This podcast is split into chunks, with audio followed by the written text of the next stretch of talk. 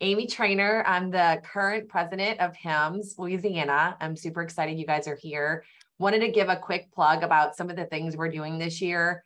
One being trying to host an education session every month. Thanks, Steve, for being here and hosting our cybersecurity uh, session for this month of September. In October, we will have Dr. Charla Johnson. She will host um, and discuss nursing informatics. That'll be on Friday, October 7th at noon as well. Um, in October, we also have two social events. The first being on October 14th at the New Orleans Rock and Bowl. Um, that is from 6 to 9 and it's on a Friday. In Lafayette, we will also also host at Rock and Bowl. We're calling it Bowling with the Board. Um, that will be on Thursday, October 27th from 6 to 9 as well there.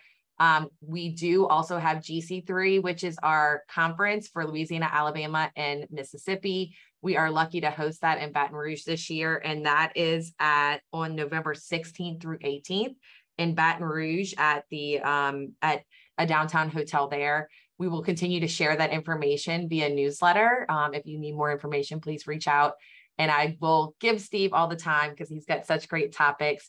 Steve, thank you for joining us. Steve is the COO of um, IS at Ochsner Health. He leads the cybersecurity team, the technical team, and our operational uh, leaders in each region. Um, we are really excited to have him, and I know you guys will enjoy what he has to say. So, thank you, Steve, for uh, joining us today. I know uh, there's a lot of time out of your busy schedule, but appreciate you being here. Oh, my pleasure. My pleasure. Hello, everybody. Thanks for having me. I'm going to share my screen. I need to, I think you might have to, whoever the host is might have to enable screen sharing for me. All right. All this, all these security concerns out there in the world. They just right. Let's see. Advance. One, participant making sure at a time. And I probably have, I don't know, somewhere around 25 to 30 minutes worth of presentation and figured I have about 10, 15 minutes if people have questions. So. All right. Steve, I think I did it. I think you got me. All right, great. All right. So as Amy said, I'm, I'm Steve LeBlanc. I'm the Chief Operating Officer of the Information Services Division here at Ochsner. Um, and I'm going to bring you through uh, basically 10 cybersecurity concerns I think uh, folks in healthcare, frankly, a lot of folks in other industries as well, should be worried about. So I'm going to jump right in and uh, show some stuff. Hopefully everybody can see my screen okay. Um, so number 10, one of the first things I think that any leader needs to make sure is that they're appropriately funding their cybersecurity team. I wouldn't put some metrics here uh, that I use uh, personally use here to make sure that Ochsner is appropriately funding our organization. But making sure that you have the right funds, you're spending in the right places is key for a successful uh cybersecurity program. Um, one of the things that is challenging is if you don't have dedicated cybersecurity professionals, I think a lot of organizations still might not have a de dedicated cybersecurity team. It really is difficult to have a robust and effective security program without dedicated professionals you know, a few years back, um, you know, when I first started in IT, uh, information security was always like part of the network team's responsibility. We're really past that now. The, the types of attacks are far too sophisticated for just the network team to be focused on. Um, and the level of risk to an organization, you know, this is no longer about a virus where, you know, you download new, new definitions and you can be back up and running in a few hours. Nowadays with ransomware is our key risk that we look for um, to avoid in the organization. Um, you know, you really can be down for weeks and or months um, and, and the risk is just too great to not have dedicated personnel. So the first things I, I, you know, always did, you know, whenever I go to any organizations, make sure that you're appropriately funding the organization. That is the C-level's job. So if you have a chief information security officer, and everybody should have a dedicated CISO, um, make sure that they're making sure that the program is resourced appropriately. Uh, I imagine we'll get these slides sent out if you want to borrow some of these metrics here, but these are some of the metrics I use, you know, being, you know, number of staffing and our overall um, budget amounts. So. Number nine, uh, and this has got to be my favorite cybersecurity cartoon ever. Uh, number nine is whether our end users are knowledgeable. Um, I put on here, you know, a couple of things that we do. You know, we have mandatory cybersecurity training. If you don't have that in your annual education package, I also I also put the uh, HIPAA regulation that actually requires us to um, have education for our end users. So I put that there so you you know you uh, if nothing else, you can blame HIPAA if you need to roll this out in your organization. But making sure you have a dedicated cybersecurity education. Uh, also, you notice I have in there new employees and orientation need to be covered. You know, we do about 30 minutes or so of education covering computer usage and, and passwords and whatnot. Um, something we're actually looking to expand and make actually more robust, but we should be making sure everybody in healthcare is doing orientation uh, for their employees around this. And last but not least, and this is something that I think gets overlooked the most, is the periodic information sharing. We put out, um, you know, sort of every month or so, there might be some sort of bulletin that we put out from a cybersecurity standpoint. Uh, we also use our uh, periodic phishing testing as reminders. So when people click the report button and they report a phishing test, one of our, our spoofed phishing tests that we do, um, it actually will give real-time feedback to our users of, hey, you just did the right thing. Um, I also think that you've got to be able to make sure that you educate your information services personnel more regularly. We cover it a lot in our um, team meetings. We'll bring up examples of things that we have done. Um, last team meeting, I, I, believe I had actually brought up a really good catch. One of my uh, employees um, he had done some work and helped somebody, and then something didn't feel right about it. And he actually alerted our cybersecurity team. And it was just a great catch. You know, it was more about his gut instinct. Um, and he alerted cybersecurity team. We stopped a, a problem from happening, which was great but it's making sure that they're knowledgeable and that you celebrate those things and recognize that for the good work that it is um, and, and, create that culture. Um, that is key, you know, into having any effective cybersecurity program you know, there's there's a saying I've used a couple of times: is cybersecurity is too important for just the cybersecurity team. It's everybody's got to be part of this, and making sure your end users are knowledgeable um, is is one of the most important things you can do. You know, the social engineering, the stats on that are actually pretty scary from the companies that I've hired to do different penetration tests for um, our organization. They're 100% effective. So 100% of the time, they will get somebody to hand over their username and password.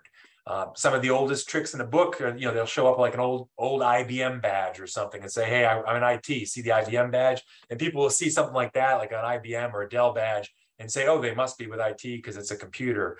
Um, and some of those are old tricks. So we try to make sure people know um, that they're willing they're, you know, it's welcome to challenge us. We actually enjoy being challenged as IT professionals. So I make sure you educate your users on that too, to challenge people. If you don't know who somebody is and they're carrying a computer out of the building, stop them and challenge them. I see some of our IS colleagues are on this phone with us on this presentation.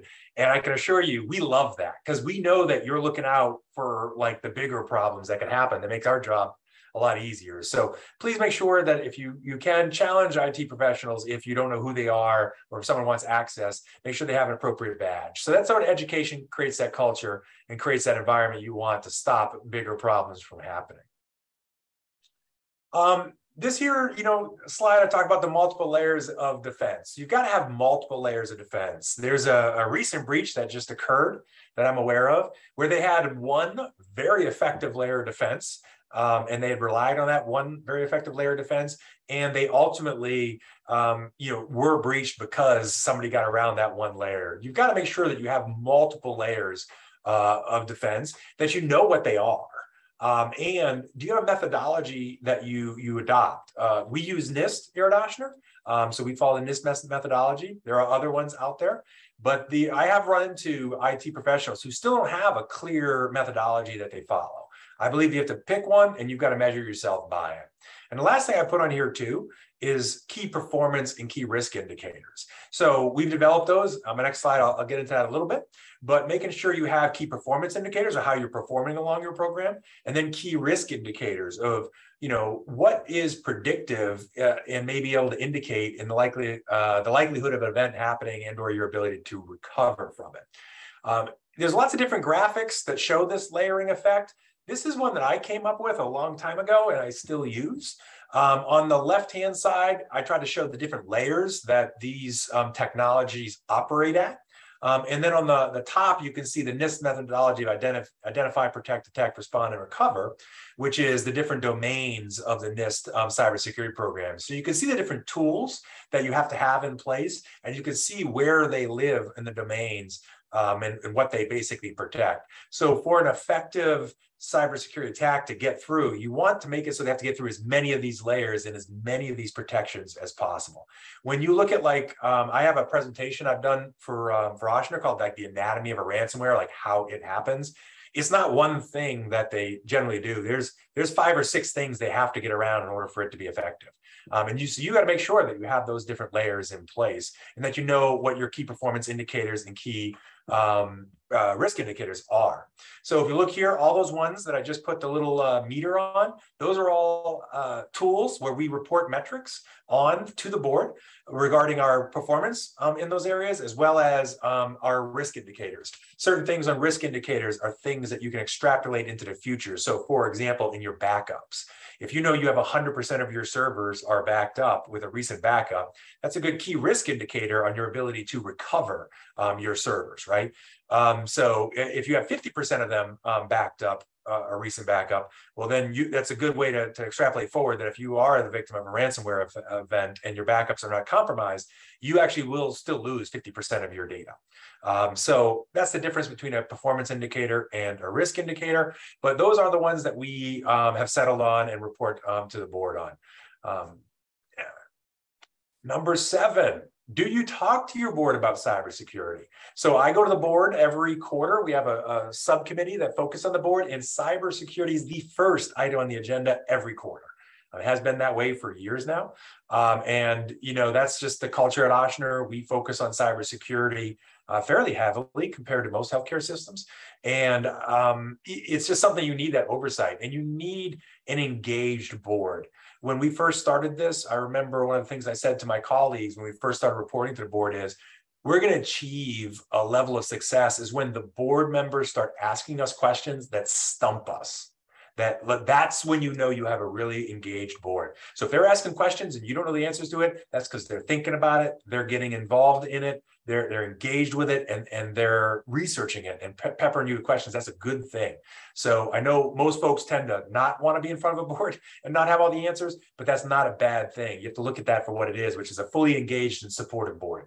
So make sure you're giving them those updates. We do do an annual presentation. Frankly it ends up being more like biannually uh, because the board likes to the full board likes to know how we're doing in this. So we tend to go a little bit more than once a year but um, a minimum of once a year you should be doing a cybersecurity update update for your board on your program, where your program is focused, um, how it's aligned to your NIST uh, methodology and or you know whatever uh, methodology you settle on. Um, but you should be presenting those things and explaining how you're going from where you are to where you're going to be. Um, the interesting thing about cybersecurity, I think, uh, anyway, it's interesting, is the landscape changes constantly. And so as you try to move forward, the target moves with you, right? You're always on this this this journey to try to get to perfection and perfection continues to move because more threats come out more problems um, you know the the the uh, bad actors out there get very creative as well and so it's interesting in that you have to keep moving forward um, and showing progress trying to get to this um, goal of, of truly being protected in all ways Number six, are your IS um, security staff properly trained? So do you allocate funds for training each year? This is an area, you know, um, you know, a lot of times training tends to be one of the, the first things that get cuts at budget budget times. We at Ochsner have actually been done really good in this area of keeping our, our funds intact, but we've also been creative about it. one of the things we did, for example, if you, um, one of the, the main cybersecurity uh, certifications out there is the CISSP, is a is the name of it. And we actually, instead of trying to send one person to a boot camp, which was like five grand for one person, we have the instructor come on site. I think I paid 12,000 or something like that. And we had like 12 people trained. So get creative and bring those instructors on site. I remember when I first you know, threw it out there, the company wasn't willing. They wanted me to send one at a time to the boot camp. Once I told them I'd, I'd work to find somebody else, then they very quickly became open to coming on site. And I think we got seven people their CISSP training. I think I believe we sent 12 people to the training and we got seven people got their CISSP certification. So get creative around that. Partner up, rent, borrow talent. Um, this is something I don't think people do um, enough of. But how do you partner with the other healthcare organizations in your region or or even you know throughout the country to get their good ideas, to find out what they're doing? How can you learn from them and how can you borrow their talent? Presentations like this, people love to do this this sort of stuff. So how are how are you reaching out to another healthcare uh, organization and saying, hey, would you guys be willing to present on your privilege access management solution and how you implemented it? Uh, people love to share that sort of stuff. So don't try to you know do this yourselves. Partner up and, and get real creative with it. One of the things that we did um, actually was the FBI in our region when the, the new leader came in. Um, he actually asked about maybe partnering up to do a cybersecurity event. And so we did this, you know, uh, Louisiana cybersecurity event, you know, uh, hosted by the FBI or hosted by Ochsner, but but for the FBI here at uh, Benson Towers in downtown New Orleans we had a really good turnout. I think we had like 40 or so people show up from different um, organizations in the region. So we went out and invited sort of the, the 50 biggest companies, and, and, a lot of them actually showed up. So things like that you can do. They don't cost any money other than, than the lunch I think we provided, but a great opportunity to improve you know the overall knowledge of cybersecurity in your region. Um, as well as create great connections that will help you. So get creative. It doesn't have to cost you a lot of money in this space. Uh, number five, um, two-factor authentication. So you know, there's a there's actually an FBI agent who's pretty prevalent in social media. This is one of his big things that he talks about all the time is just have two-factor authentication on if you're for remote access.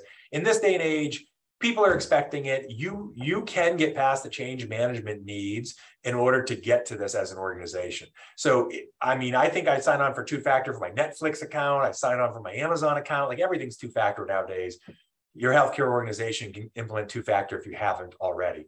So make sure that you do this. Um, you privilege access, what that is, those are people who have the privilege accounts that can install software and do things like that. Um, you're making sure those people don't write down their passwords can still be a, a problem. We uh, recently had an issue on, in our area where I actually hired a, a, red team, which is like a team of, of um, actual hackers, you know, um, ethical hackers to um, test our defenses. And one of the things they found was some of our folks with, with privilege access, we're still writing down their passwords in their OneNote files. Um, so making sure that people know that, that's one of the things, I actually think I have some of our cybersecurity team on uh, the on this uh, presentation, but we're having a, a, meeting coming up for all of the people in the organization who have privilege access to make sure they understand that it's not just best practice, it's requirement. That's another thing I would say to folks out there. A lot of times we communicate things as like best practice, and we have to start communicating um, what's required. And when it comes to privilege access, you got to be very clear on that. And so that's where we've said before, like, don't write down your passwords, right? Everybody knows that. Yet here you have people who know that and still do it. So we have to tell people now as language has to change. It's too important not to, to get serious about this. So we have to tell people it's not that it's best practice to not write down your passwords. You're not allowed to write down your passwords. so making sure people understand the, the responsibilities that come with, with uh, the privilege access. Um, and the last thing I put on there too is, is the difference between two-factor and multi-factor. Um, I ran into this in an organization that actually, uh, another organization, not not Ochsner, but they actually got um, defrauded of a bunch of money. And one of the, the first things they were saying, I asked, do you not have two-factor authentication set up? And they said, yes, they do. And I said, well, what are you guys using? And they basically were using, you know, username and password, which is something you know. And then they were using, uh, it was number, uh, like an amount of a claim or something. And that's also something you know. That is not two-factor, that's multi-factor. Um, and so multi-factor is actually not as secure as two-factor. Two-factor is there's three main things. It's something you know, something you have, something you are. So we all have done on the phones the whole, uh, you know, uh, two-factor text message thing that you get. That's something you have with your password, something you know. So you want to make sure that you have two-factor authentication. Um, and something you are would be like biometrics, like finger point, finger uh, print scanning or something to that effect. Make sure you have those two factors, not multi-factor. That red team that I hired, um, you know, was actually able to answer multi-factor questions for one of our uh, employees. It took them about 30 minutes of going to Google to figure out what football team they liked, what the name of their pet was, where, wherever those things are. Um, so they actually figured them all out within about 30 minutes. They figured out that those person's questions. So just shows you how um, insecure the multi-factor can be. So um, this here is a graph. This changes every year. This is the 2022 year. So I love to show this mostly for the, the shock effect that you get. We've shown this to our board as well. Um, you know, this gets into like the, the password, uh, you know, is, is your passwords properly set up for the, the, the times that we're. Um, I think you can look here. Uh, most people have somewhere between eight to, to 10 character passwords, I believe. Um, but if you look at eight character passwords with uh, uh, full um, full complexity. I think it says 39 minutes is what it says there. So if you find what your password is on this chart, the number of characters on the left and your complexity on the top, you can actually figure out how long it will take um, for a brute force attack. One thing that you should know um, is given enough time, all brute forces are, are successful, given enough time. And so that's that's the key words there. So you're the part of the game here is you need to pick um, a time that isn't realistic for, for the hackers. I'm at a 13 character password. So if you look at my 13 characters with full complexity, I'm at 202,000 years for mine to be brute force. Um, and so that's what I would tell everybody. Also, make sure nobody uses their passwords other places. So if you're using your password at Amazon, don't be using it at work. My work password is truly unique. I don't use it anywhere else. So the there is no other place it could be compromised. Um, with the red uh, red team that I hired here for Ochsner last year, that's one of the, the things they did. They went to look at the uh, Equifax breach or whatever it was. They found someone who's used their Ochsner username or Ochsner email to sign up, and they used that password. They said, "I wonder if this person would use that same password at uh, Ochsner," um, and sure enough, they did. Um, and so those are the things that, that you got to make sure is make sure it's unique only to your organization and make sure that um, that it's complex enough. Just because your minimum requirements are eight doesn't mean you have to choose eight. You could choose more than eight. Um, so, and nowadays, I, like I said, I think, you know, um, most of my passwords for my banks and all those, they've gone up to 12 characters now. So I think we're at that point where you can go up to 12 characters. Um, we're at um, 10 characters at Ochsner um, in, this organization. So, um, but that's where we're at. So, um, you know, just telling everybody, you're at that point now where you can get over this change control. Will people gripe about it for a week? Yes, but after a week, you won't hear about it. So just execute on it. Um, oh, I meant to mention here the red team too. They did some brute force attacking as well. And on one account, uh, once they were able to uh, brute force attack it, it was an eight character password. It took them 55 seconds to uh, brute force um, and, and, figure out that password. Um, during their time, um, here um, doing their, their job. They were not able to do several of their goals, which was good. Our cybersecurity team stopped them in their tracks pretty quickly. But from a brute force standpoint, they were able to crack somewhere around 8,000 passwords within a matter of an hour. So again, there's tools out there that can do this. Um, you know, you got to make sure that uh, that you have the right um, rules set up. Number four, are you getting the most out of your tools? a lot of times in IT, we buy a lot of different tools and there are times we're not getting all the value out of our tools. And I know, um, like I think I think I see Sharon on here and, and some other folks, I think Corey's on here. They've probably presented to me a couple times. They know I love to see our tools, but more importantly, I love to see how adept our team is at using them. So when we have an, an EDR tool, an endpoint detection and response tool, I'll actually say I want to see a demo of it.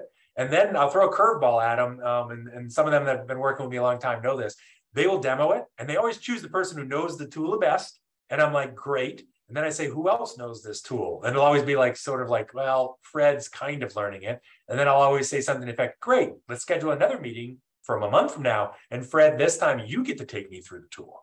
And so do that, you know, uh, pressure the team a little bit, as much as they may dislike that. It's really about making sure that we know how to use our tools, we know how to respond, um, you know, that, that we're taking action when people see things on it. And it's not just a great tool, that people are not necessarily looking at.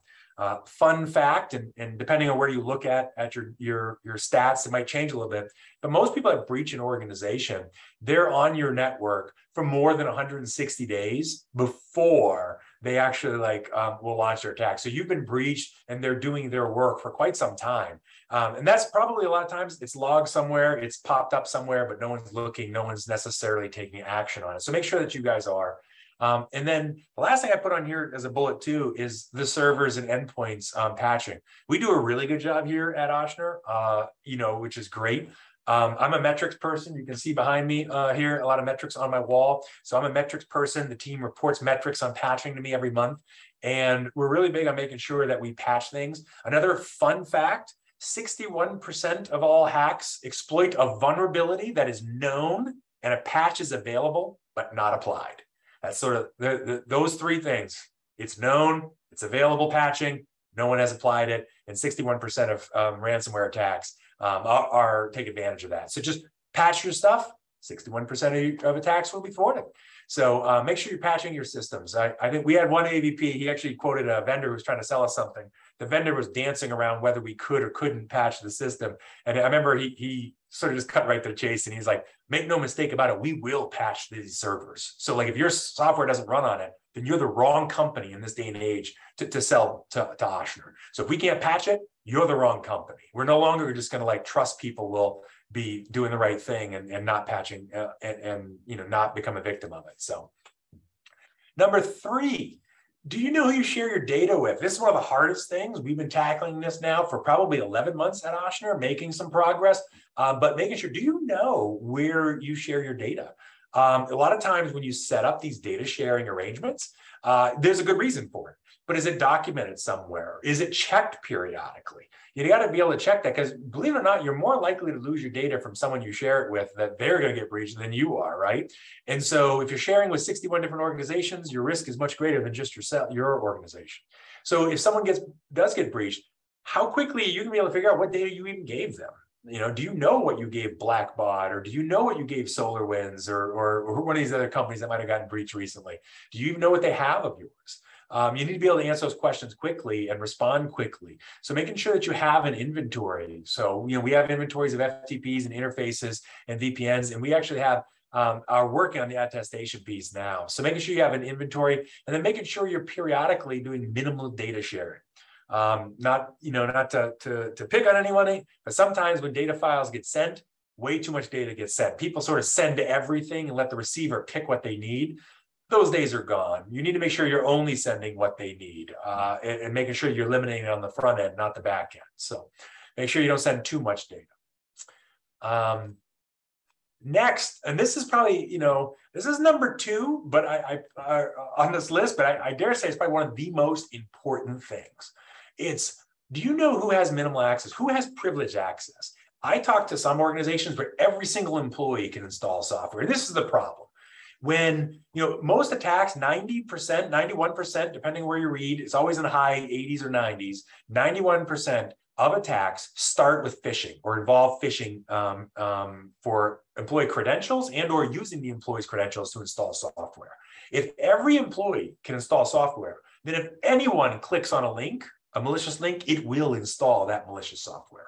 That's like a huge problem so I've talked to organizations who still allow everybody has privilege access. Everybody has what's called like local at local administrator privileges to install software on their computer.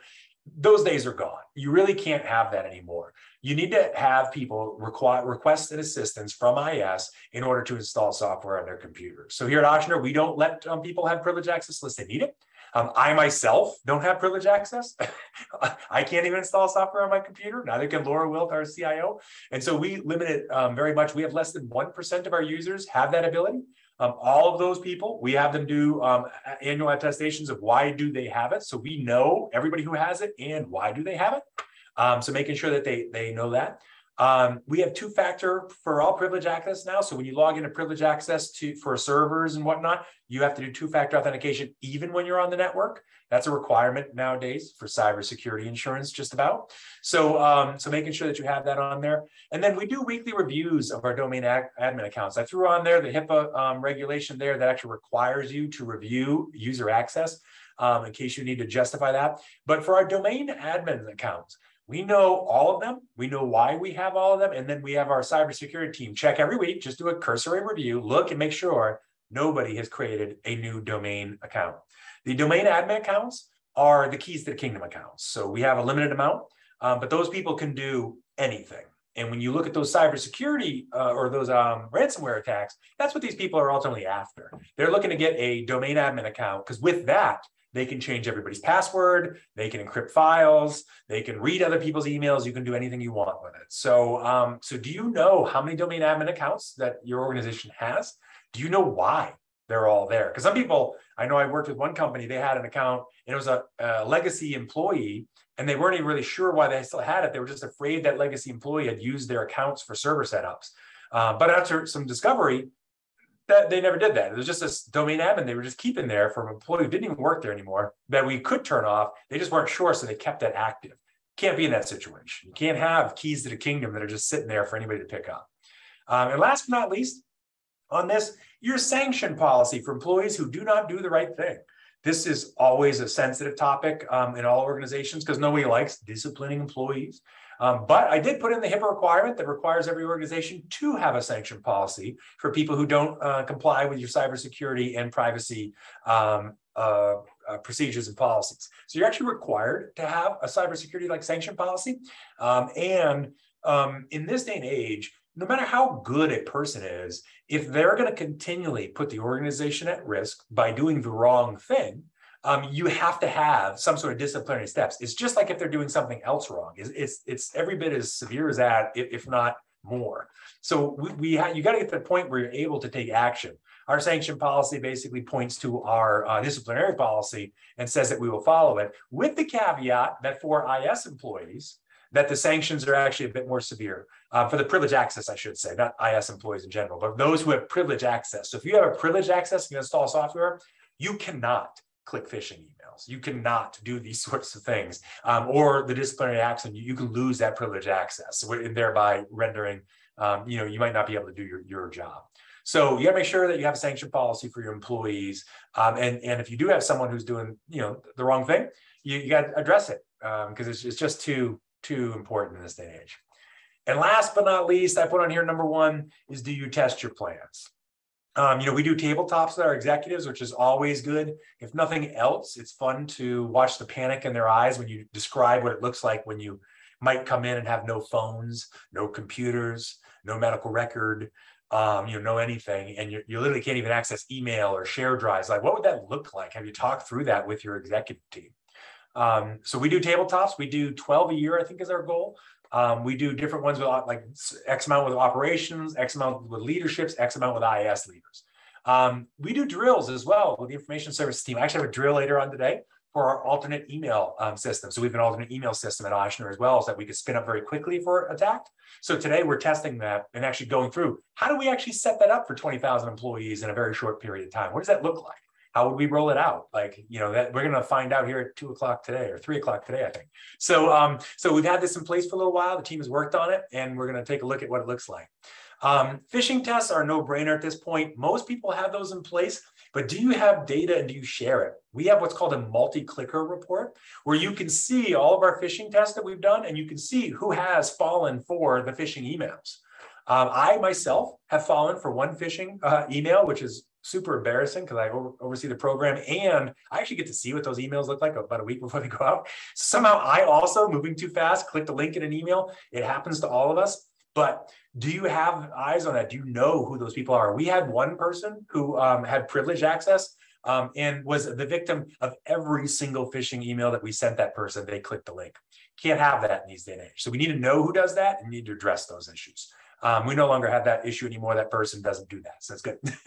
and last but not least, the red team um, as well. So we have um, red team exercises annually. I know some of my cybersecurity folks are on here, so they're seeing annually and going, wait, we're doing that again. Um, yeah, so we do that every year. Um, and the red team is, like I mentioned before, it's it's a ethical hackers that you hire to test um, and try to penetrate your network and see what they can do. Um, and so, you know, I'm a big fan of, you know, sort of a saying I, I, got a long time ago, you train like you fight. That that's that's how this is. And and this is a great way to do that. These folks come in and it's like a real attack and your team responds. Um, very proud of how our team responded last time um, we did this. Looking forward to the next time uh, and seeing how we respond as well. So making sure that you hire someone that they're competent and they test the things that you believe are protecting your organization you know, if you've been an IS leader a long time, I, have been an IS a little while, you know, a lot of times you have tools you think are going to work. And then when you go to use them, it wasn't set up right, or we don't know how to use it, or whatever the case may be. So you gotta, you gotta test these things, you gotta drill and, and you gotta um, you know, make sure that when the day comes, you are ready. Um, that is my top 10. So I will stop there and stop sharing. And um, I'm all yours for questions or comments. Thanks, Steve. Does anybody have questions for Steve?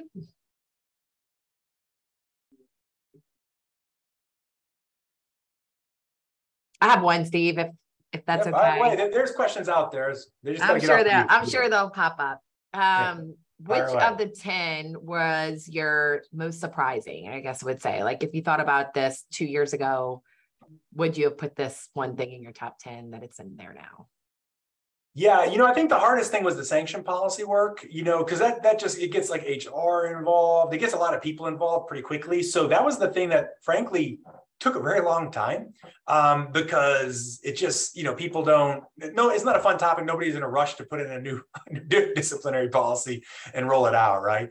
Um, and so I think that was that was the one thing that was the most surprising thing. Was difficult because I thought it was just like write a policy. It's gonna take me an hour. I'm going to show it. Everybody's going to be like, yeah, let's do it. And then we're going to implement it. And it really turned into about 15 months worth of work and meetings. And then people forgot about the meetings. You had to rehab the meetings and all that. That was probably the hardest thing, I think, um, that uh, on that top 10 list that surprised me. And I wouldn't have put it probably as an important thing, but I do believe it is important. So. That's good. I mean, I guess anytime you have to work with a different part of the organization makes things a little bit slower and harder to get done, right? So that makes yep. sense. Absolutely. Let's let Sharon put something on there. How do you get buy-in for the changes you need as an organization? I'm wondering if you'd say the board and executive engagement is the main factor. Um, Sharon, yes, absolutely. Like having their buy-in is uh, super supportive. Um, and, and the ability to have them support moving to 10 character passwords and not give you a lot of grief is uh, extremely beneficial because you know sometimes things top down work very well. I mean, I've seen a lot of top down initiatives that don't work very well, but some things when it comes to cybersecurity, top down works fairly well. Um, and a lot of times you just have to remind people because people forget like look i mean my netflix password is probably 12 characters and has two-factor authentication right? Like so if netflix where really all you could probably do is watch movies i don't know what else you could scam me out of there maybe buy some movies on my account. Like if they're taking that level of cybersecurity why isn't a healthcare organization? You know we're gone of those days where a seven character password without complexity is okay. Um, and so once you put it that way you just say like it's it's you know it's over. And as much as like people like the gripe it truly is only a week. I swear, after a week, no one even thinks about whether how long their password is. You know, they gripe about it and then they're moving on. So, um, so just you know, be used to it, sell it, and and execute. You know, so um, we've been very lucky that our board and our leaders, like our CIO, our our chief compliance officer, they're like more supportive of being more stringent, which is really good because whenever you're like, well, I don't know if we should do this, like, oh, I think we should absolutely do this. And so they're very big on rolling those things out. But um, but it's not always the easiest thing in the world. Um, there are some things we do, like that sanction policy, which was just harder. Um, but but we ultimately got there. That's why I put the HIPAA regulations in there. Blame HIPAA when in doubt. That's the healthcare way, right? So blame the HIPAA regulations. So. Um, Mark put something in there. How do you manage contractors and other entities that name domain access? Yes. Um, so Mark, a couple things on that. One, a lot of times people ask for access they don't need. So they need access on a server. They need server privilege access. They don't need domain access often, right? So we try to make sure we use system accounts for where we need a system account and we give them just access on that. Then we also have attestations. I, they used to be every six months. I think we shorten every three months where someone has to, someone internally has to attest that the contractor still works there. And we no longer just take attestations anymore because we used to take just like if Steve LeBlanc said, yep, yep, they need access. Well, I Googled a few people who people said need access. They didn't work for the companies anymore. So we took that away. Now we need something from the company on company letterhead or company email or whatever that states Steve LeBlanc does still work here. We need that from the sponsor. So the sponsor now has to say, here's proof that person still works at the organization. And yes, they still need access. So that's what we do every three months now. Um, and, and we don't have a lot, we have a lot of people with privilege access, like local admin access or, or admin on a server group, um, but, but not necessarily a lot of domain. We only have 14 domain admins. So um, we don't, we don't have a lot of uh, folks with that sort of access. We don't give people that access unless they really need it. So did I answer your question, Mark, hopefully?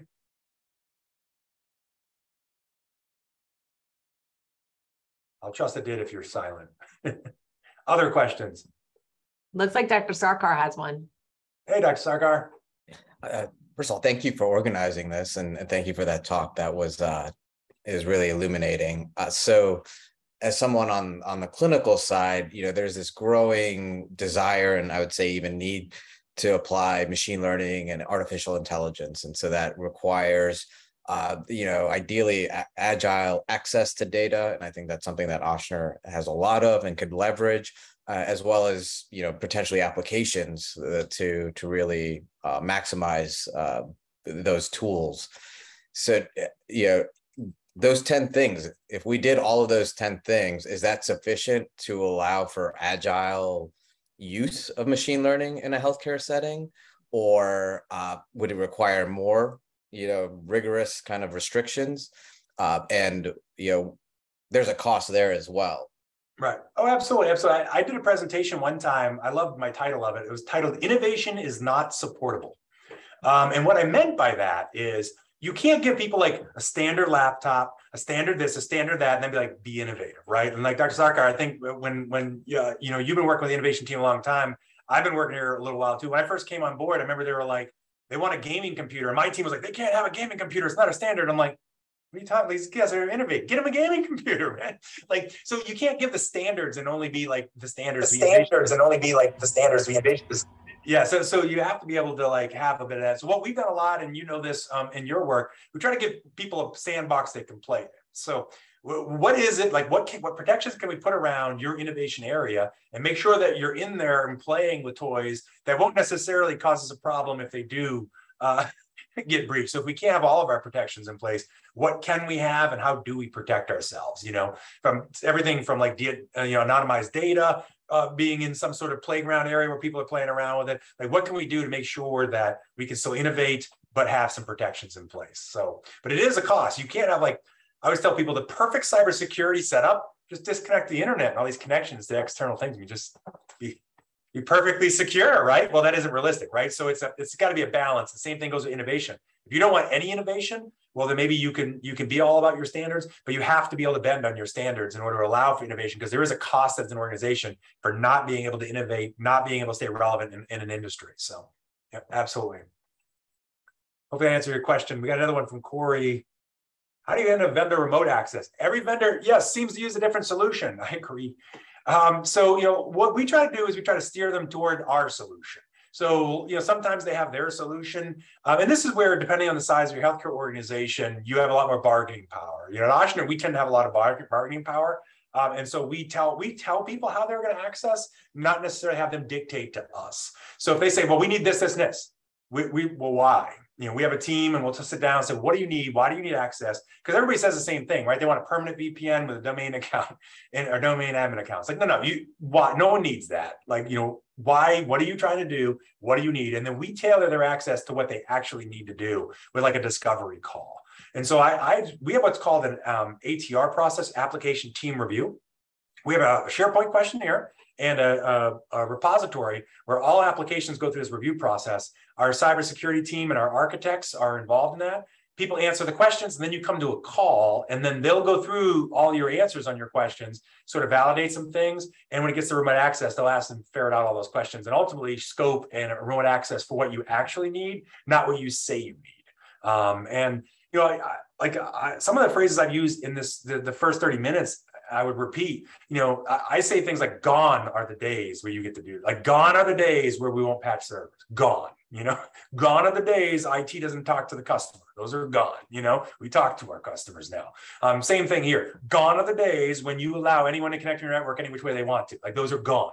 Now, you as a re- responsible IT leader, you need to have remote access, right? You need to have a way for your customers to get to the solutions. That's your job to create that mechanism. And once you create it, you steer people toward that mechanism. You don't let them dictate it to you. So hopefully that helps you. Other questions?